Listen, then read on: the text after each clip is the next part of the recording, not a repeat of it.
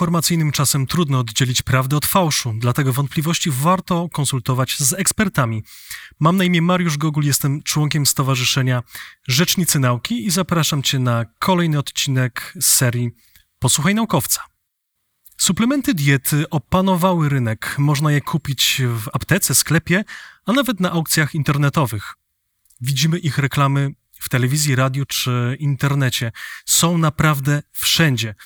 Czym tak naprawdę są? Czy mogą być niebezpieczne? Jakie błędy można popełnić zażywając je? Na te oraz inne wątpliwości odpowie doktor habilitowana nauk farmaceutycznych Agnieszka Zagórska z Kolegium Medicum Uniwersytetu e, Jagiellońskiego. Nasza ekspertka jest również wiceprezeską krakowskiego oddziału Polskiego Towarzystwa Farmaceutycznego, a także członkinią Stowarzyszenia Rzecznicy Nauki. Halo, halo Kraków, czy mnie słychać? Tak, dzień dobry, dobrze słychać. Witam. Świetnie, cześć, cześć. Bardzo się cieszę, że możemy porozmawiać. Bardzo ważny temat. Przejdźmy od razu do konkretów. Czym są suplementy diety?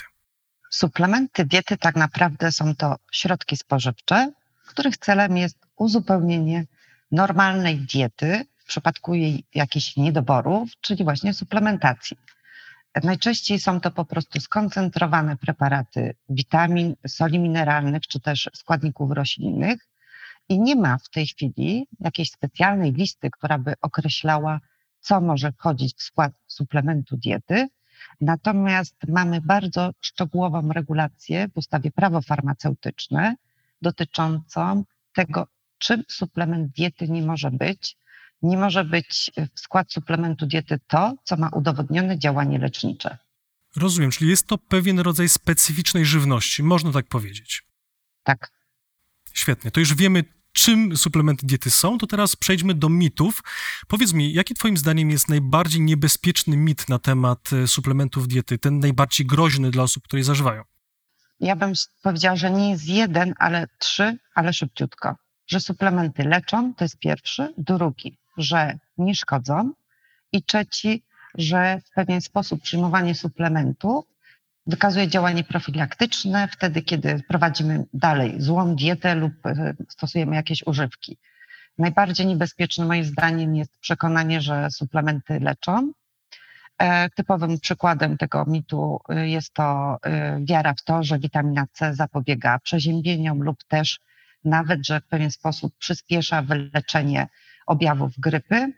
E, tego typu mit został bardzo szeroko e, popularyzowany przez podwójnego laureata Nagrody Nobla, Lajanusa Paulinga, który w latach 70. ubiegłego wieku otworzył Instytut Witaminy C i zaczął wydawać książki mm, Witamina C przeziębienie, Witamina C nowotwory, jak żyć dłużej dzięki witaminie C. E, od razu tu trzeba zaznaczyć, że książkach informacje, które były zawarte, to były tylko i wyłącznie obserwacje i własne przemyślenia Lajanusa Paulinga, nie poparte żadnymi dowodami naukowymi. Sam Lajanus był osobą chorą na jedno ze schorzeń nerek, które wymaga po prostu przyjmowania przez dłuższy okres czasu w celu zapobiegania rozwojowi choroby właśnie stężonych preparatów wielowitaminowych lub też wielominerałowych. Natomiast bardzo szybko po mm, takiej ofensywie e, Poolinga pojawiły się wyniki badań klinicznych, które jednoznacznie wskazywały, że w przypadku grypy osoby zażywające i niezażywające witaminy C mają szansę zachorować tak samo po zakażeniu wirusem grypy, jak również przebieg choroby jest taki sam. Dodatkowo żadne z badań klinicznych nie potwierdziły skuteczności witaminy C w zakresie zapobiegania występowania chorob, jakimkolwiek chorobom, z wyjątkiem jednej, szkorbut, którego główna przyczyna leży właśnie w niedoborze tej witaminy. Dosyć rzadka choroba, prawda? Bardzo rzadka. Znaczy, no, mniej podróżujemy statkami. No to prawda. To wtedy też no, mniejsze występowanie, aczkolwiek jeszcze w latach 70 hodowlę ryżu białego, czyli nie, niepełnego, w niektórych rejonach e, Azji spowodowały, że występowały objawy niedoboru witaminy C. Rozumiem, czyli suplementy diety to nie leki i trzeba o siebie dbać, bo one nie załatwią, mówiąc kolokwialnie, całej sprawy. A czy trzeba konsultować branie suplementów z kimś, ze specjalistą, farmaceutą, lekarzem? Nie. Jest to bezwzględnie konieczne właśnie z powodu y, chociażby tego drugiego mitu, że suplementy nie szkodzą. Y, suplementy wchodzą w ogromne interakcje z lekami, E, nie można mm, zgodnie ze standardami, które e, tutaj propagujemy, Polskie Towarzystwo Farmaceutyczne oraz Polskie Towarzystwo Lekarskie, nie powinny one być przyjmowane z wolnej ręki w przypadku stosowania leków. Dlaczego? Nawet e, nie jesteśmy, to nie są tylko, przepraszam, no to jest taki, taki kolokwializm, głupie witaminki, to mogą być pozostałe i witaminy, inne składniki, mogą ingerować przede wszystkim w metabolizm wchłanianie oraz nawet mogą niwelować działanie poważnych leków. Jednym z klasycznych przykładów tutaj jest stosowanie antybiotyków z grupy tetracyklin przy schorzeniach infekcyjnych o podłożu bakteryjnym, a jednoczesna suplementacja preparatami, które zawierają dużą ilość jonów wapnia. Razem to znosi się. Rozumiem. Tetracykliny to są te antybiotyki, które często dermatolodzy przepisują, prawda? chociażby w, w przypadku leczenia e, uogólnionego e, chociażby trądziku, może się to zdarzyć, e, lub też niektóre stany otolaryngologiczne. Tu nawet nie chodzi już o konkretnie diagnozę, tylko chodzi o postawienie problemu. Przy tego typu grupie antybiotyków nie powinniśmy tak samo suplementować się tabletkami zawierającymi wad, nie mówiąc najkrócej, jak również powinniśmy unikać e, mleka i przetworów mlecznych przynajmniej przez jakiś czas. Również należy pamiętać, że wspomniana wcześniej witamina C e, znosi działanie kwasu acetylosalicylowego, czyli popularnej aspiryny, co w przypadku przeziębień, proszę zwrócić uwagę, jak tutaj te mity się tak trochę nakładają na siebie, może mieć kolosalne znaczenie. I najbardziej bym powiedziała niebezpiecznymi e, suplementami są wszystkiego typu suplementy ziołowe, ponieważ do nich jest jeszcze dobudowana otoczka, że zioła nie szkodzą.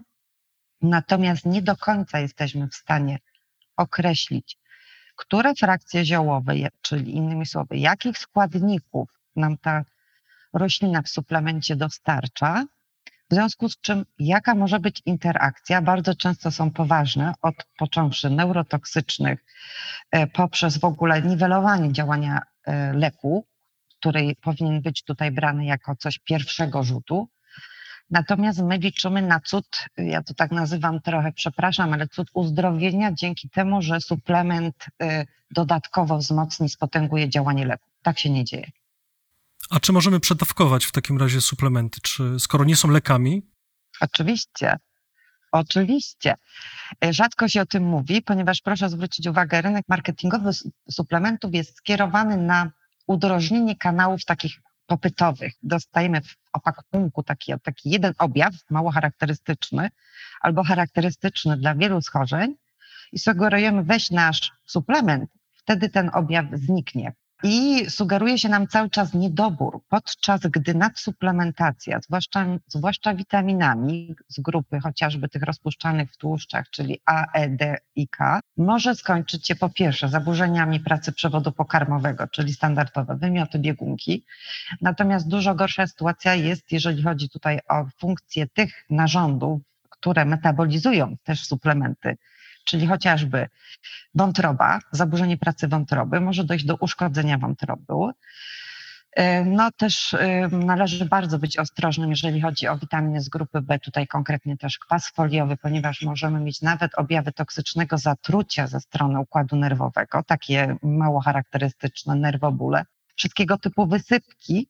No i przede wszystkim też bardzo trzeba uważać na suplementy składników mineralnych co jakiś czas wraca moda chociażby, że mm, na selen, który ma być też profilaktycznie przyjmowany, najlepiej chyba w nadmiarze, żeby nie zachorować na liczne przeziębienia. No, selenoza to jest poważne schorzenie i każdy z nas ma indywidualny próg. My w tym momencie oscylując dawkami tych preparatów suplementacyjnych, oscylujemy taką średnią populacyjną, która niekoniecznie w naszym wypadku, naszego organizmu przy naszej indywidualnej terapii będzie się tak samo sprawdzała. Czyli rozumiem, musimy być uważni, najlepiej pytać ekspertów, farmaceutów i lekarzy. Oczywiście. To teraz przejdźmy trochę do suplementów w sporcie, w kulturystyce. To nie jest tak, że taki e, sportowiec, jeśli będzie się zdrowo odżywiał, będzie jadł owoce, warzywa, mięso albo substytut mięsa, jeśli e, nie jada, że to mu wystarczy. Po co w ogóle te suplementy są? Ten problem trzeba załatwić najprościej, y, tak omówić, najprościej y, jak się tylko da. Sport możemy podzielić na amatorski dla zdrowia i sport profesjonalny, wyczynowy. Ten amatorski, ponieważ jest prowadzony dla zdrowia, możemy śmiało założyć, że bez względu na rodzaj diety, którą stosujemy, w sensie normalna, wegetariańska, wegańska, zapewniamy sobie optimum wszystkich składników odżywczych, więc nie mamy niedoborów. Wysiłek, który uprawiamy jest średnio intensywny, bo dla zdrowia, w związku z czym zgodnie z wszystkimi zaleceniami ten wysiłek nie wymaga absolutnie żadnej suplementacji. Jest ona również kreowana poprzez działania marketingowe, chociaż uznanych, chociażby uznanych sportowców, czy też jesteśmy narażeni na kontakt z reklamą w momencie, kiedy opuszczamy jakieś bardziej zorganizowane centra fitnessu. Natomiast sport profesjonalny, czy też ten bardziej zawodowy, to jest zupełnie co innego. Tu przeważnie y, mamy do czynienia z grupami profesjonalnymi, zbudowanymi z, oprócz zawodnika z trenera, dietetyka, lekarza. I oni tak naprawdę decydują o tym, czy z punktu widzenia obciążeń treningowych zawodnikowi należą się jakieś odżywki, tu wyraźnie pragnę to rozróżnić, odżywki, czy też suplementy. Rozumiem. Tutaj napisałaś coś na slajdzie, e, to co jest polecane, prawda? E, sportowcom, ale to z takim powiedzmy sportowcom tak. E, amatorom, czy faktycznie sportowcom zawodowym? Profesjonalnym. Zawodowym, stąd też jest odnośnik do polskiej agendy, Światowej Agencji Antydopingowej, Polady. Dlaczego?